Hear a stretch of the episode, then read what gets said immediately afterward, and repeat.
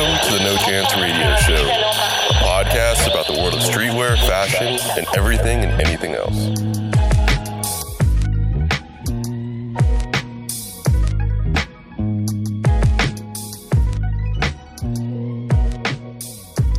What you thought we left you guys? We left you guys hanging? Man, welcome back to the motherfucking show, man. I'm so hyped to be on this show today with the one and only. What's up, guys? We're back. What's up, everyone? Happy holidays, happy Thanksgiving, happy Black Friday, happy all that shit. I know it's been a long time since we've been on these airwaves with you guys, but we want to say welcome back to the motherfucking show. Episode 102. Woo. I almost thought that we forgot about like how to podcast for a second. Every time. we were getting nervous earlier just on like how, how do we um pronunciate words? How do we speak to uh what we assume is to be a uh, an actual audience?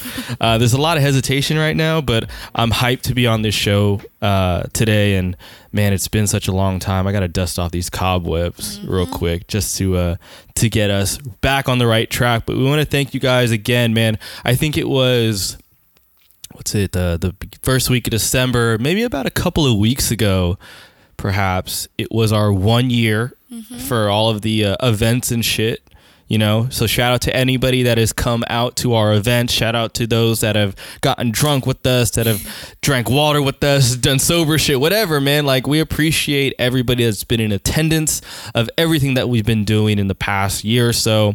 That support is really what drives us to get us to where we are today. And man like that love and support has gotten us to the, these uh, these great heights that we never thought that we'd ever achieve. So shout out to making dreams come true. Thank you, guys. That shit's amazing. We appreciate that. And also, and I did the calculations. I went back to their first Instagram post of the podcast and I inputted it into Google and said, How many days since this date? And it was August 18th, 2017. And it said 583 days. Or no, wait, maybe it was more than that. But essentially broken down into years, it was exactly 2.3 years since we started this podcast. So shout out to us. We're almost at the uh, two and a half slash three year mark, and we are not slowing down. Life happens. Yep. You know what I mean? Life definitely happens. Um, as you guys can obviously tell, this is the first time we've recorded, obviously in the in the month of December, but in the past three weeks as well.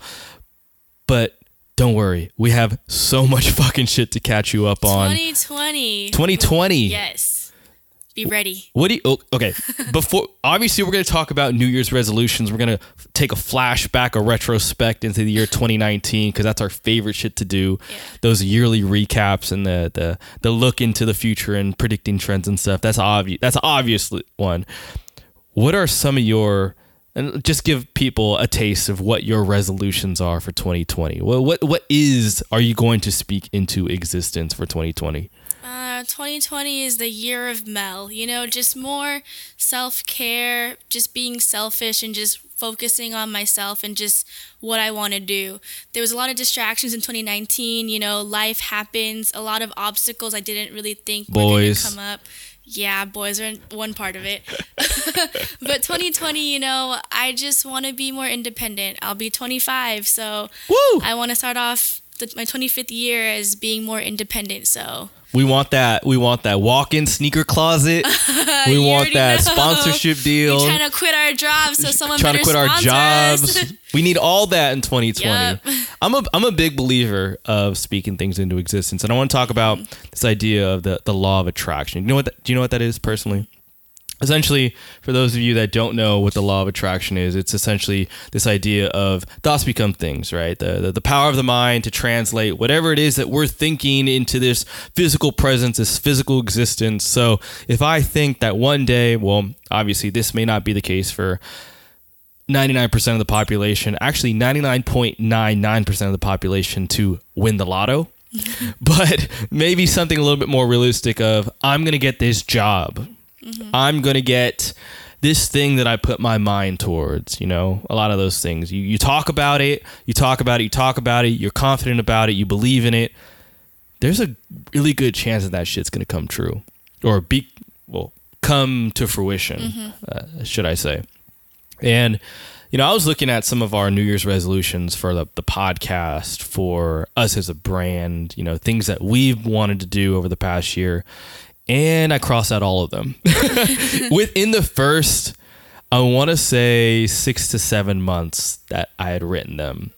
And being able to look at that on a day to day basis, coming home and saying, how can I achieve that particular goal? And how can I progress towards that goal on a day to day basis? having that just physically in front of me really helped mm-hmm. for those things to come true. So I want all of you, everyone in the listening section or whoever's listening right now, what is your New Year's resolution? What is that thing that you said that you wanted to do last year that obviously things got in the way? we use that excuse in jest, but you shouldn't have to use that excuse on a day to day basis. What is getting in the way for you to accomplish that goal?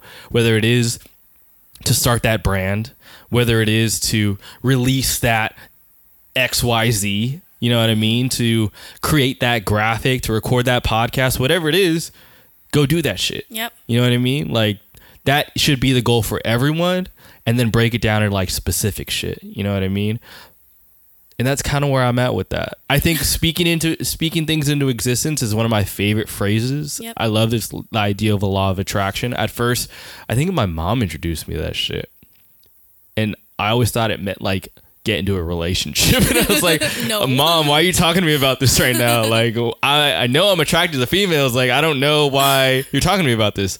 But it actually meant something else. And I'm, I'm glad that she introduced me to that because I would say the reason why a lot of these things came to fruition is because I could see myself in my head doing that thing mm-hmm. that I want to do. And um, I hope that a lot of you, at least going into this new year, well, pr- providing gold nuggets very early in this episode. But I hope that a lot of you take that mindset and you apply it to this year 2020 because we're going to have a whole episode basically talking about like do shit. That's going to be a, a, an episode in the in the first week or so of of the new year titled "Do Shit." just for you guys, you procrastinators, you including us. but let's talk about some streetwear shit because that's why you're listening to this fucking podcast. And again, thank you guys for uh, joining us on episode 102.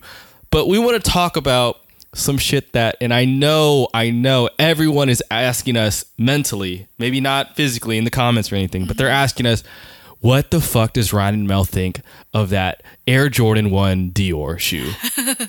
Here we go. Here we go.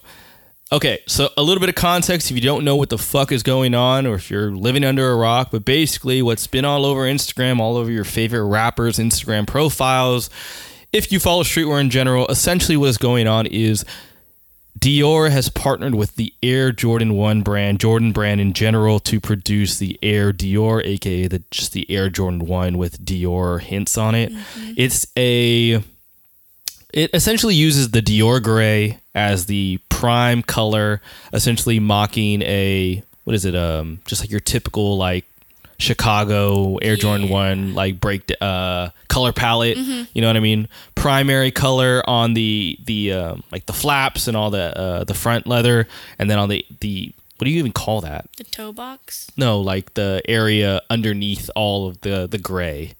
Where the white is on this shoe? What what like what's the physical term? I don't even. Know. I don't. We're not shoe designers, but essentially it uses utilizes Dior's expensive leather fabric. It is, and I we're going to talk about this phrase throughout the episode, but fucking it is made in Italy. Mm-hmm. Like that even matters in this case. Yeah.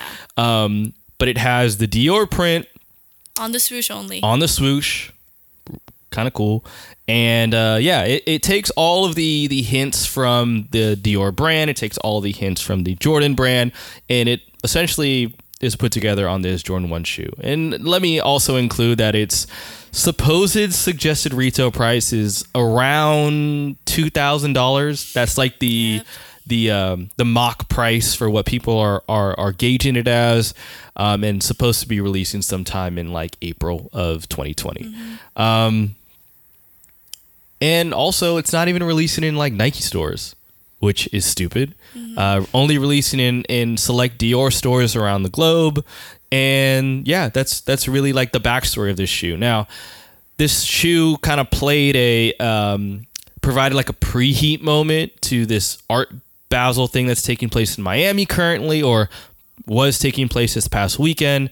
Uh, Dior did a pre-fall 2020 show where they highlighted a lot of the the newest fall collection, the first menswear collection of Dior, and what better place to do it than Art Basel? I guess that's like that's me saying that in jest. But let's start off first, and there's like a lot of things to cover here. Yeah. There's Art Basel. There's Shawn Stussy at Dior in their collaboration. But let's talk about the Air Jordan 1. Aesthetically, what are your opinions on that?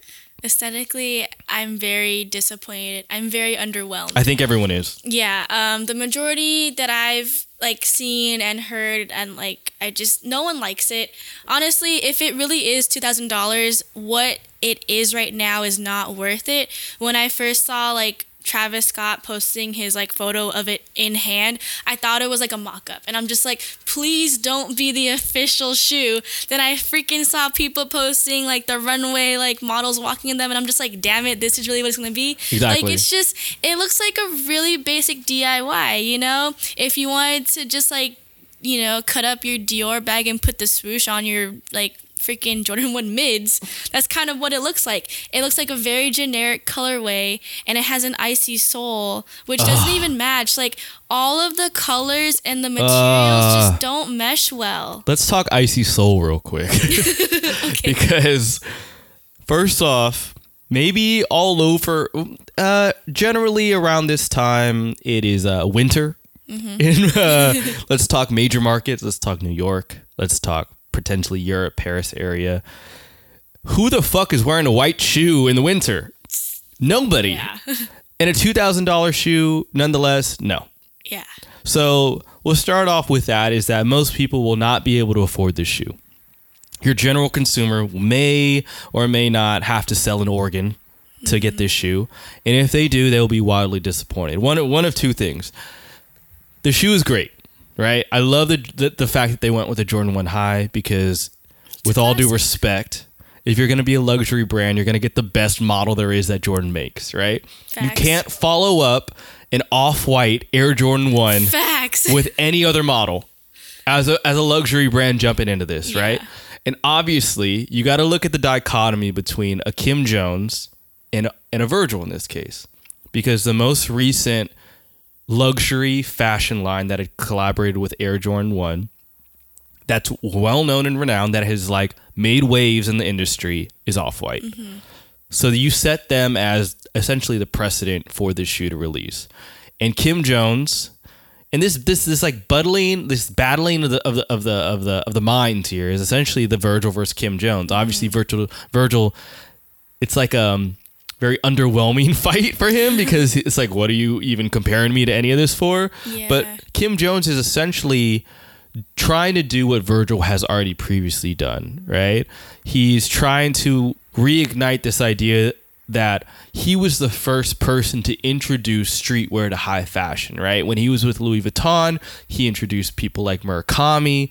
He was the one that initiated the Supreme collaboration and shit. Like he had done Fragment and stuff with with Louis Vuitton. So it's essentially like getting knocked off of your high horse, and because you can't, uh, because you get essentially barreled over by this new upcoming hotter in in terms of the temperature across uh, the streetwear industry this new designer you got to prove yourself. You know what i mean? So what better to do that than a nike collaboration right? And i did a little research here and tried to understand the sort of the why they chose a, uh, an air jordan 1 right? Because Dior could have collaborated with anybody. They could have collaborated with some sort of clothing brand, wh- whatever is hot right now. They could have done a an apparel collection with the you know the next up and coming designer. You know what I mean? But they decided to bring in Air Jordan One for this particular reason. That's because where Prada is from, and I believe this is um, is this Paris. I think this is Paris. Prada is oh no, not not Prada. Dior. Why the fuck am I getting them mixed up? Dior is from where the fuck is Dior from? Where the fuck is Dior from? Where the fuck is Dior from? French. It's, it's French. It's a French brand. Sorry, guys. I'm, I'm like looking at two different brands right now. We're gonna talk about the the fucking fucked up Prada Adidas in a second. but essentially, uh, Dior is from France, and essentially what they try to do is they try to accomplish that of what is the aesthetic of French streetwear, French style, French fashion, right? It's it's we don't want gaudy, right? G A U D Y. We don't want that. We don't want all over print, crazy colors. We want something you could wear with a fucking cashmere fucking turtleneck. yeah. A, a, a peacoat. You know what I mean? That's typically not what Nike has done with a lot of these uh, European streetwear, high fashion brands in the past. You know, they sort of aim for the toned down look. They aim for the the shoe is not the center of attention mindset. You look at a brand like Pigalle, right? They're the ones that create like the really colorful basketball courts, and they have they're essentially the Colette of of Paris. And you look at the collaborations they've done in regards to footwear, and it's a lot of basketball silhouettes that are just super neutral colored shoes. And they're typically not colors that often release in like general release models or even with the, like some of the collaborative models. So they do stuff like an all black sneaker with, you know, just the logo. You know what I mean? They want they want people to know that it's the brand but also not be over the top with a shit ton of all over prints. So I think in the sense of where this Dior Jordan 1 came from, the understanding of of what this shoe is and why it's it's made to look the way it's it looks obviously it makes sense when you go on Yeah. on on on on pages like sneaker news and Hypebeast and you look at the comments and the comments and and it goes this is trash this is not what it's supposed to look like it should have looked like this mock-up that this random third party site made like why didn't they just do all of this like okay i get that mm-hmm. you know what I mean? I completely understand why people would rather have it look like this is because this is what's missing in the market. But I don't think that Dior and Jordan go into this and say, What haven't we done? I think they go in there saying, This is a collaborative effort. What does Dior bring to the table and what does Jordan bring to the table? And in this case, Jordan brings a silhouette and they bring the athletics part, which is within Europe, that that French Paris, like that that sort of um, the, the sports mindset, the athleisure mindset is huge, right? Basketball is huge out there, soccer is huge out there, everything like that. So th- they bring the model, they bring the legacy, and Dior brings. I mean, what else do they bring? They bring quality, Yeah. right? They bring they bring high fashion. They bring price, like the price mark, and I think in terms of execution, they did good. But in terms of aesthetically how it looks, it's complete trash. and I think what I mean, I think oftentimes with collaborations, there is a there's an unwillingness to to reach beyond the mark. You know what I mean? It's it's your brand, I'm a brand. Let's bring it together. You know what I mean? Some collaborations they produce more than what is expected. And I'll use an example of something fairly recently, like um, just in terms of full rollout, is like Brain Dead and North Face. Maybe it's away from the sneakers, maybe it's like kind of separate, but it's it's taking a brand, taking two brands, combining it, and saying, "Look, we know what you guys are expecting, but fuck it. This is what we're gonna do, and we're gonna blow it the the expectations out of the water." And that's literally what they did, and I'm glad that they did that. But this Dior shit, it doesn't make any sense. Aesthetically, it makes no sense. Now let's move on to the next thing, which is Dior literally brought Shawn Stussy out of the grave and brought him to to literally do this whole entire pre-fall collection. And I honestly don't know how to feel about it. I'm a we're we're big fans of Stussy. To be honest, a lot of people that are listening probably still don't even wear Stussy, even though it's it's gotten a revival fairly recently. But to be honest, not many of you even wear Stussy anymore. You know, how do you feel about this collection aesthetically? In terms of like they had the runway show, Yeah. what do you feel about it? again, underwhelmed. I just feel like everything could have been done better. It like I don't know if this is like intentional just to like get buzz or anything, but it just seems like everything was kind of very like Miami esque. I don't know if it's because it was like released at like Art Basel, but like the colors they chose, um, like the pieces that were like presented it just it didn't it seemed very out of like dior and stussy's element where it didn't really make sense to both brands for a collaboration It looked like a Stussy collection. mostly but still like at best like again like a a very cheap stussy collection That's true.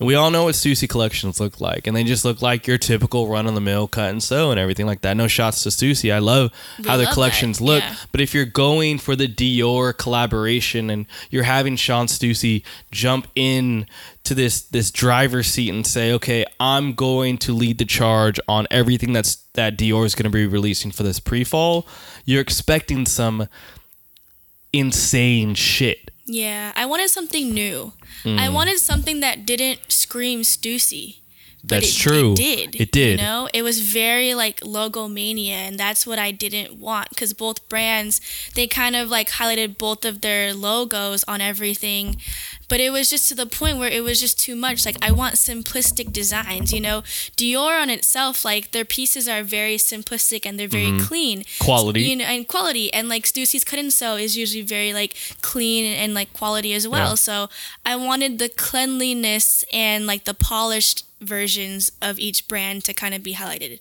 But Yeah. now we just get like this colorful sweater. Yeah, yeah, it was complete surf vibes and the way that they had like done the whole like let's create boats that look like gondola boats that mm-hmm. that have the whole like Stussy print wrapped in it and everything like that. Don't get me wrong, I'm a huge fan of Kim Jones bringing out Shawn Stussy as like this this uh world tour, this retirement tour or whatever.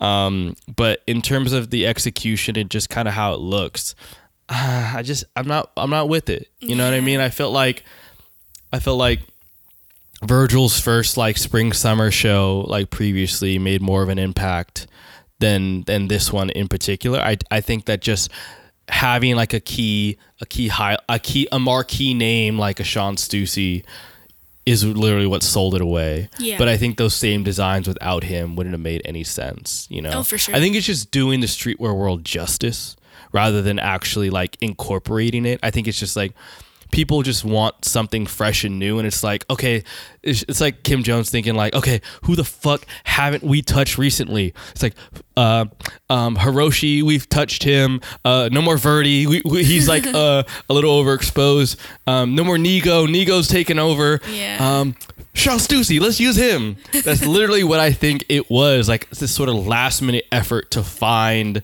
someone that people like could relate to. that could relate to because you look at all the people that were posting it was like the Sean Wotherspoon, the fucking ASAP Rocky, like of uh, of course like Dior had this revival in the past year, but still it's like uh, this literally brought the collection over the hump and I think that's what they needed in order to sort of like prove to the the high fashion world that, you know, Virgil isn't the only one that can do stuff like this, you know? And I thought I think the effort is um commendable. But just in general, uh The execution it was a bit lackluster in, in my honest opinion. Would I wear it? Probably not to be honest. Would I could I see it reselling for a lot? Still probably not. Like you got to look at that as a as a big factor on on on whether or not this can actually be like a profitable thing. Um, but I don't see that happening in regards to this entire collection. I think we've touched on that for a little bit too long. But let's move on to another very lackluster collaboration. Let's talk Prada and Adidas because that was also a huge talk of the town in regards to how that was executed and just another fucking disappointing. Okay, let's talk about these high fashion collaborations because Prada obviously is known, um, same as Dior, high quality.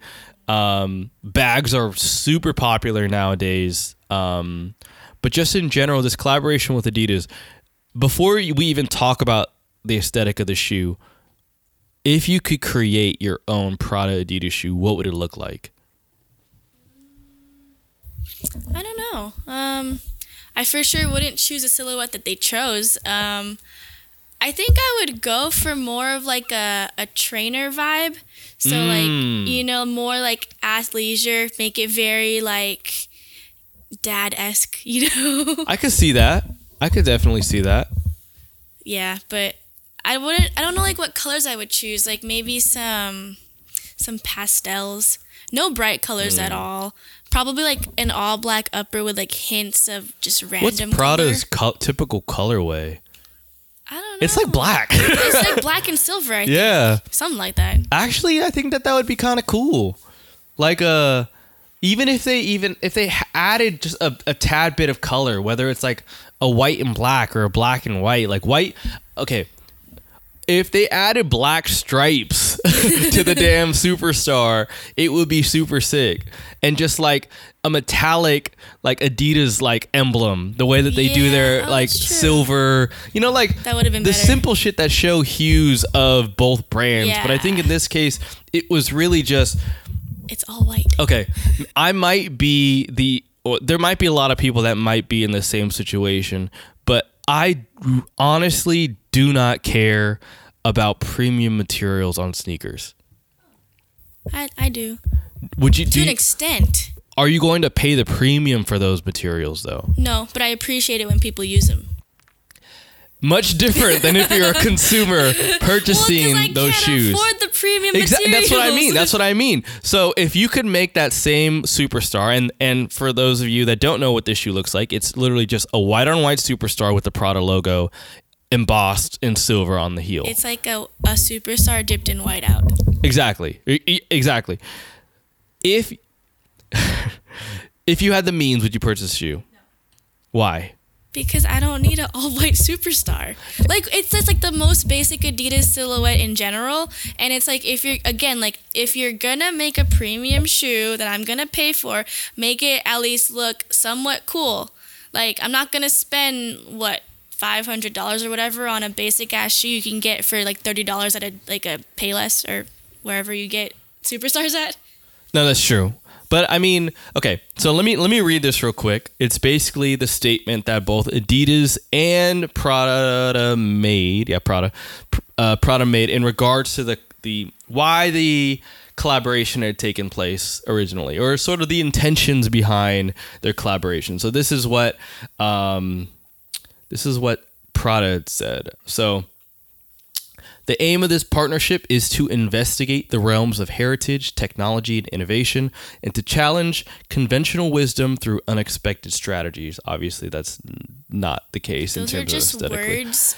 yes, yes, and and this is this is essentially where it all stems from. So, Prada and Adidas now have this long-standing partnership in regards to uh, Prada is a big proponent to sponsoring literally the the world's most popular yacht race. This is the America's Cup. So in 2021, Prada is going to be the sponsor for the uh, America's Cup yacht race, and Adidas obviously sees this. Obviously, Adidas is a sports style or sports minded company, right? And they see this yacht race as being a very integral part of them, you know, including themselves into a world that they had never previously entered. And they're going to be uh, Prada sponsorship or sponsor in creating the shoes for the sailors.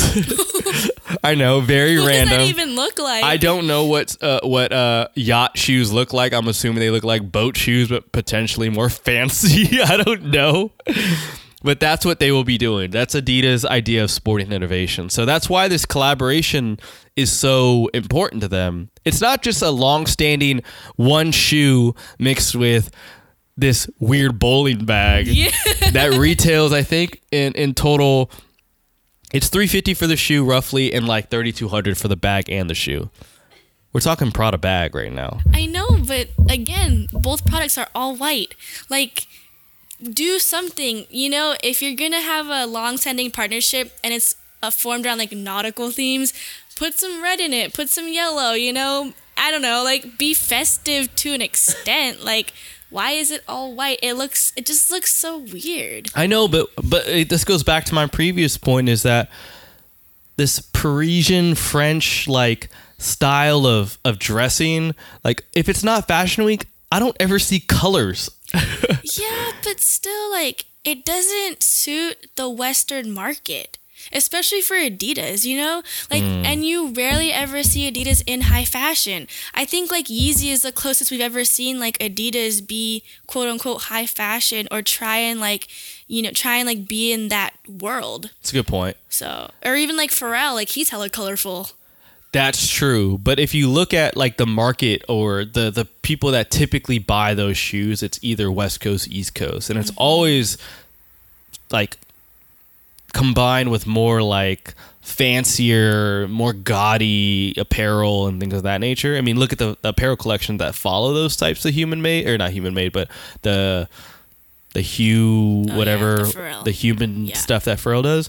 It's all colorful as shit. So I think just in general, if we were to summarize both as Dior Jordan and as Prada Adidas, we would give it four thumbs down. yes. and that is for the both of us. Um, but let's move on to talk about something else. And, you know, we didn't have a chance to talk to you guys about this, this, this the holidays yet. Uh, Black Friday just passed. Mm-hmm. That was about uh, a week ago. Uh, Cyber Monday was two days ago mm-hmm. for us. We're, this is a Wednesday right now. But one of the things I wanted to talk about was this idea of, of the holidays and holiday shopping, right? And let me ask you a quick question. How many articles of clothing do you have on that are from some sort of fast fashion retailer? Um one.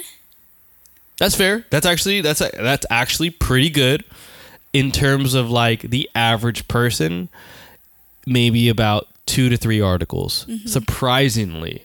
Now, that's one of the things that I wanted to touch on heavily in this episode. And obviously, I've just become extremely woke after watching one episode of this Hasan Minhaj show on Netflix that talked about fast fashion. But it brought up a good point because we always talk about this idea of sustainability. Mm-hmm. But we use that term in a way that I don't want to use the word sustainability in a way that really necessarily means that your clothes have to be 100% recyclable, made of water bottles and fucking soda cans. You know what I mean? Like, mm-hmm. that's not realistic for a lot of these companies in regards to how they make shoes. There may be one or two companies, and mostly footwear companies, that have put together shoes that are made of actual recyclable material, mm-hmm. but we have to ask ourselves, and I'll get more into the nitty gritty in a bit.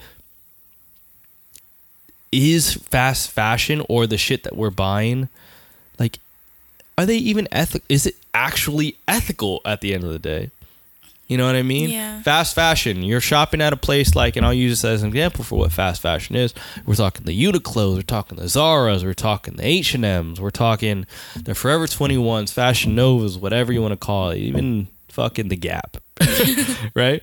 But when we talk about fast fashion, we're basically asking ourselves like, we see within these stores eco-friendly, gluten-free, fucking sugar-free, whatever. Like, but is this shit even going to do anything? Yeah. In the broad broad scope of of, of fast fashion, um, but I wanted to provide a twist on it and ask you this question because fast fashion doesn't necessarily mean streetwear. Mm-hmm. But when we think about the production of clothes. We think about the production of multiple seasons. Now, fun fact fast fashion has a, a typical fashion, streetwear as well, with uh, the rare cases of, of, sub, have four seasons in a year. Mm-hmm. Now, fast fashion has 52 seasons in a year. Oh, gosh. Now, if you calculate that into weeks, that's literally a different style every week. Every week. Think about how many. Think about the consumption. Think about the the production of clothes. But the difference between 52 weeks of of of seasons and and creating collections or releasing clothes versus four seasons or whatever, brands are still making a shit ton of clothes. And my overall question is what are we going to do about that? Obviously, we're not going to physically do shit like we're like like Captain Planet or anything, but when we look at brand like we look at fast fashion, um, do you feel like this obligation now? Like especially as we talk more about sustainability we talk more about um, the ultimate like societal and economical impacts that fast fashion or just the overconsumption of clothing does to communities and uh, the environment does that actually deter you from buying that piece that you really want? Um, to an extent, like for sure, whenever I walk into like a Zara or an H and M, like I know I feel guilty because you see like just tons of clothes on the floor, or you see like just hella clothes either like marked down for damages or just like a sale and it's like seventy five percent off. Um, I always feel bad like before I purchase something, but at, at the end of the day, like honestly, I can't afford expensive things. Or like if you notice a lot of like eco-friendly or like, you know, like sustainable clothing, they're higher priced. And if I'm being realistic, I can't afford higher priced things. Mm. And like I do shop at like a lot of fast fashion brands, but a lot of Same. my clothes like I've had for years. So like when people say like you like wash a Forever 21 shirt and it like it tears up after one wash, I've never experienced that. You know like i don't know how they're washing their shit same. Like I take care of my clothes, like no matter where I buy it. So even though I do shop at these places, like you'll see it in my wardrobe for like three plus years. Mm. So even though like I I don't shop the smartest, I keep it around a while, so that kind of helps. that I think that's very helpful. And through the statistics that we had listened to or, and also read, I think on average most people keep their shit for I mean, not that long in general. I Like mean, three months. 3 months, right? Yeah. And you think about a piece that you typically buy from like I'll use H&M and Forever 21 as an example. I often don't wear that and when I previously had bought them, I probably wouldn't wear it more than twice. Mm-hmm. It's usually like some sort of special occasion where I need like a button up shirt, which I don't wear often. I hate that mm-hmm. shit. And ties, I hate those shits. But that's literally something you buy the day of mm-hmm. and you never wear again. Uh, Yeah. you know what I mean?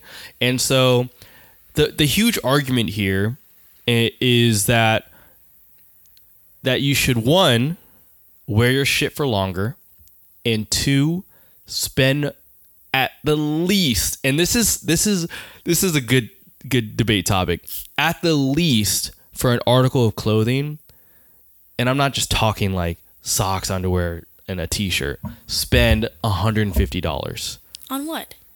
on an average on average for your article of clothing Just one article? pants button-up shirts sweatshirts jackets 150 plus how do you feel how do you feel about that as like the standard to essentially because think about it you're you're going to be super Marie Kondo here. You're trying to eliminate that of excessive waste in regards to clothing that you're not wearing on a day-to-day basis.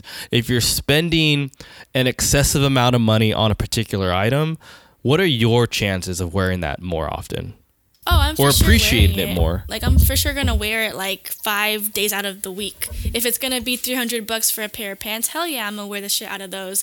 I mean, like I'm all for quantity or quality over quantity, but again, like the average like consumer and like the average person in the Bay Area cannot afford that standard of living. If you're gonna spend 150 plus on one article of clothing, like you're gonna have maybe like an outfit for two days out of your week. You know, it's just it's not it doesn't make sense for like a lot of people like the cost of living outweighs like your fashion sense at but I want point. these I want these people to to give us alternatives. And one of the best alternatives right now and something that I've been advocating since episode 1 is obviously thrifting, yes right? But you got to think like I'm not going to go searching for the perfect white tee at a thrift store because Yeah. Chances are you're never going to find one that's flawless. you know what I mean? Mm-hmm. So where do people find those basics without shopping at these fast like fast fashion retail shops. Where do we go for that type of stuff? Do we just buy that $100 Alexander Wang basic white t-shirt and hope that it stays clean forever? No. So then like what are our what logistically, what are our options here? We don't have a lot to choose from. Like logistically, I can't even give you a brand off the top of my head that can help you with that. Can you?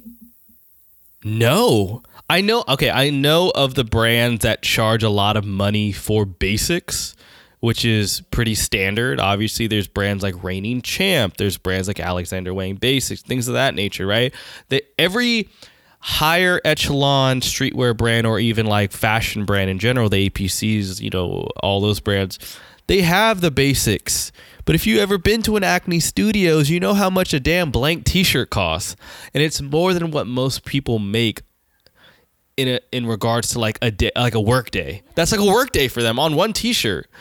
And it's just hard to understand the jargon of what a lot of these financial, what a lot of these socioeconomical, uh, political pundits talk about on these web sh- or on these news channels, in saying like, you you should be spending more on each item, or you should be minimizing what you spend on or what you purchase in general. I get this. I get the the purchasing less, right? I get that, but then essentially everyone's gonna look like if you ever watch, if you ever watched Fairly Odd Parents. You ever watch that episode where he just wants everyone to be the same and everyone looks like a gray blob? Yes. That's literally what everyone's gonna look like if if everyone purchases less and purchases the same shit. Because I can probably and personally only name about two to three brands that are actually economically friendly or even like close to being a brand where you should focus on buying from. You know what I mean? And then they mentioned things like, oh, shop from like artisans who make it handmade. Like, who the fuck is making handmade garments in San Francisco right now? no one. You know what I mean? So it really poses the question of what are our options? So, obviously, if you're listening, go thrift, right? That's something that we've been repeating over and over. Please go thrift. I feel like everything that I purchased in the past couple of months, aside from f- facing some financial troubles, uh, thrifting most of my stuff, which is fine. You'd be surprised at the shit you would find at a local Goodwill but also I mean, find a place for your old stuff too. I would say like instead of donating it to an actual place, give it to an actual person. Hand me downs. transfer that that that transfer that shit to someone else. Let it be their own problem. it, it, they would they, if if anything, they'll be the one contributing to the to the billions and billions of tons of waste that are uh, migrating to areas of South off Africa. Your plate and put it on someone else. God, we were so bad. but let's talk about these crusaders that are in charge of this this idea of um, what's quote unquote called the uh, fashion revolution, right? Let me let me read this excerpt of these uh, crusaders that run this thing called the fashion revolution. So, um, this group, fashion revolution, it was basically established as a result of this. This is like a really actually pretty terrible thing I read about on the uh, the through the New York Times. It was called the uh, Rana Plaza garment tragedy. Is essentially this giant garment factory out in Bangladesh. It had housed like 3,000 people, something like that. Worst working conditions, like typical like your your horror story when it comes to like um sweatshop, garment factory. It was making clothes for like Walmart, um, Benetton, like a lot of these other like mid, like flyover state like brands or whatever. Uh, not too many brands that we know of, but essentially this this this building that had like gone wrong with all these different building codes had collapsed, right? And over a thousand people died in this one garment factory building. And literally, what had come from this is this this outrage over not only working conditions for people working in the situation, people that make our clothes, but also literally what is fast fashion doing to communities and doing to even countries in general. So This entire group basically was established, and shit, they have this they have this crazy campaign called hashtag Who Made My Clothes, which is uh it essentially allows consumers to collectively question the transparency and social responsibility of supply chains, call for sustainable improvements. It also is a chance for brands to prove how sustainable they are. Now, this is basically a great example of this is the um, the rebellion versus the empire, right? Empire being the fashion 20 Fashion Nova, Forever 21, the H&M, the Zara, things of that nature versus these people who are advocating for we want our clothes to essentially do more harm, do more good than actual harm. I mean, think about just like this is this is some crazy shit. One t-shirt is requires like a few hundred tons of water to make. That's crazy but realistically, and I'm speaking from from a, very, I'm sure I'm speaking from the average streetwear consumer. We know a lot of us. There's a lot of us in our circle and our, in our friend group that will buy shit just to resell. We will buy in consumption. We will buy every collection.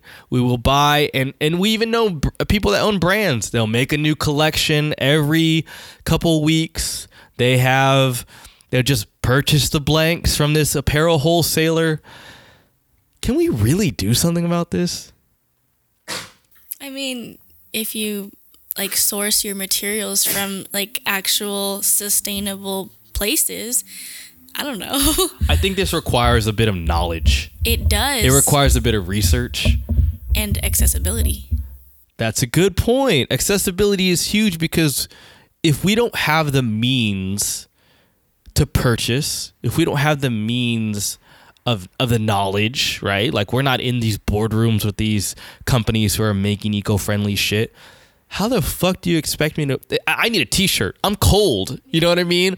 I need I need to go to this job interview. I need a button up there isn't a Whole Foods version of Old Navy that I can go to where this particular shirt is 100% vegan, 100% made from straw hats out of I, some random shit. You know what I mean? Like you know what shit's made out of nowadays. Like it's it's beyond crazy. We don't have access to that. So I guess the question is, and this is still an investigation on our part, and I hope that a lot of you can provide us comments or feedback or even anything in regards to this, where the fuck do we go for our shit? I love the transparency, but I think that's all brands can do nowadays. Noah does a great job at saying like, "Hey, we're part of the problem, but at least we're showing you that we're trying not to be as much." But people know if you buy a 100% cotton t shirt, you know where that's coming from. You know what work, you know what effort is made into getting that shirt onto your back, whether it's the, the printing, the construction, all that shit. So it makes it really difficult for, for at least us. And I actually want to apologize for having recent episodes that we're advocating sustainability so much because obviously nobody has the answer to that shit. Nobody even knows what that is. So it's hard for us to dictate that sustainability is the way. Obviously, the mindset is great, but if nobody's actually doing it, then does it really matter? It's all like hot air. it's all hot air. So all I can say is transparency is great. Shout out to Noah. Like that's literally one of the only brands that I know that's being transparent in what they do. I love brands that are also taking like literally actively searching out vintage pieces and just printing on top of that shit or reusing that shit. Um, that's a great way, you know, or or or like or repurposing. Repurposing. But this is a gray area here. If the textiles are already made and you use it, is that necessarily bad? But you're not making new textiles, so technically it's half as bad. I don't know. They're half half-assed environmentally friendly there. There's like nothing that's actually environmentally friendly if you think about it or sustainable. Like if you think hmm. about it, like 100% sustainable is not attainable for anything, like for food, for clothing, for household items like you technically can't because you're still gonna use a machine or you're gonna like use manpower. Like ethically speaking, you can't really make something that's like ethical. A hundred A percent. hundred percent ethical. Yeah. There's, there is no way because you got to think about ev all the processes, and if you understand supply chain, there are eight, nine different processes just to get it from creation to consumption, and each one of those processes requires some sort of carbon footprint Some type of energy. some sort of energy. like I feel like we're taking L's across the board, but I think the the best that we can do personally is to manage ourselves in the way that we think is ethical. And so for myself, I've always thrifted things. I continue to thrift things. That's something that I've always advocated. I don't consume much from just brands in general. Um, I think how many pieces did they say on average most people have in like a month or like a year? I think it's like 90 something pieces in a year. That's a lot. It's a lot of fucking pieces. And I'm not just talking like and we're talking from the from the basis of buying and keeping, not buying and reselling. That's a completely different thing. But if we're if we're talking about just the buying aspect, 96 pieces is a shit ton. That's like all the pieces I have in my closet now. And this was all collected over the past seven, eight years. So I can only imagine, you know what I mean? But for anything, what I would say is, I mean, shit, it's hard to be a hundred. It's hard to be a hundred percent anything. It's impossible.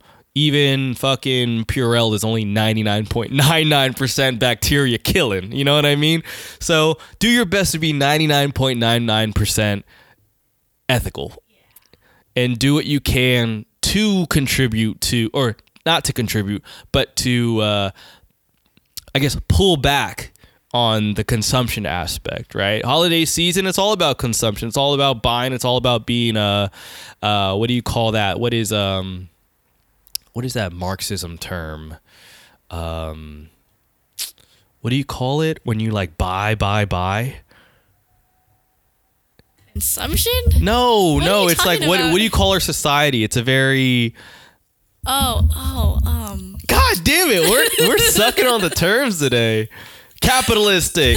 yeah, if you're don't be capitalistic this holiday season, all right? Yeah. Let's let's just focus on one or two things, man. Like you don't need that second or third black hoodie.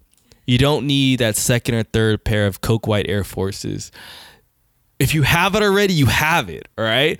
If you if you buy it, I know a couple people that do this, which is actually really cool. You buy it, you give the other one away. That's awesome. Do that. And if you give it to somebody else, give it to someone that doesn't have that, not just needs another pair. Let's just try to be a little bit more ethically mind like mindful and we can make a big difference. And I'm not trying to this is no rant on being I'm like I'm like half-assing this like ethical thing right now, but it's enough for people to make a make a difference. And I don't I honestly don't care if you don't do it or not. I'm not here to be on a high horse and be like I'm doing this, you guys should too. But I think it in general it it can contribute to something. We're all about educating. yeah, yeah, I think that's the, You I know, we're it's not lecturing piece. you guys. So just keep an open mind when you buy things this holiday season. Just be mindful. Don't waste. Don't waste your money either. You know, spend it on people who matter, spend it on things who matter, make more memories than buying actual things. True. Um, but again, like take it with a grain of salt because we are not perfect and we you know like all these things we say are great on paper and in your head but realistically we live in, we live in San Francisco so Yeah. there's only so much we can do we're still pieces of shit but you know what we're all pieces of shit together and that's why you like this podcast Yeah, shout out to the shitheads that listen to this podcast. We love you Ha- guys. Team Shitheads. That's Yeah. that's our new like fan base name. God damn it, that sucks. you know it's okay because they know like streetwear we're not perfect. No one in this That's a culture fact. is. That's a fact. and we don't want to sound like we're like you know like you know we're not freaking we're not made of money. We're not bougie of any sort. We all still struggle the same. So again like just don't think that we're lecturing you right now. This is just to educate. We're just talking, you know, this is just us talking, honestly. Like me and Ryan talk about this on a daily basis. These are questions we actually have. So we would like answers if you do have answers. Yes, provide us feedback and answers. This is a this is a really interesting topic that we just stumbled upon, and this is not the last time that we're going to talk about it because obviously the holiday season, I mean, is really every day damn near in, in regards to how this consumption shit takes place, and we. I mean, I've been a little bit more, more mindful. I know Mel hasn't, so it really, so I really, it really just depends on you know what angle or what direction you guys want to take when you're out there shopping and shit for your all your friends. But for the most part, buy what you like and uh, hopefully think a little bit differently when you're out there buying, uh, especially for yourself. And I think that's a really good place to stop because I'm starting to sound a little preachy and I fucking hate it. We're just trying to be a little bit better. A little bit. A little bit goes a long bit. way, guys. A little bit goes a long way. And we apologize for the wait. Thank you guys for joining us on episode 102. We're going to be back every week. I promise. I promise. I promise. I promise. 2020. I promise. This is this is you could hold me against it. A lot of you that have been, you know, new listeners, leaving us feedback, leaving us reviews, all that shit. We love it, man. We love it. It, it just shows that you guys are engaged and actually care about these topics and give us the the right reasons to be talking about them. So, on that note, thank you for listening, and we'll catch you on the next one. Peace.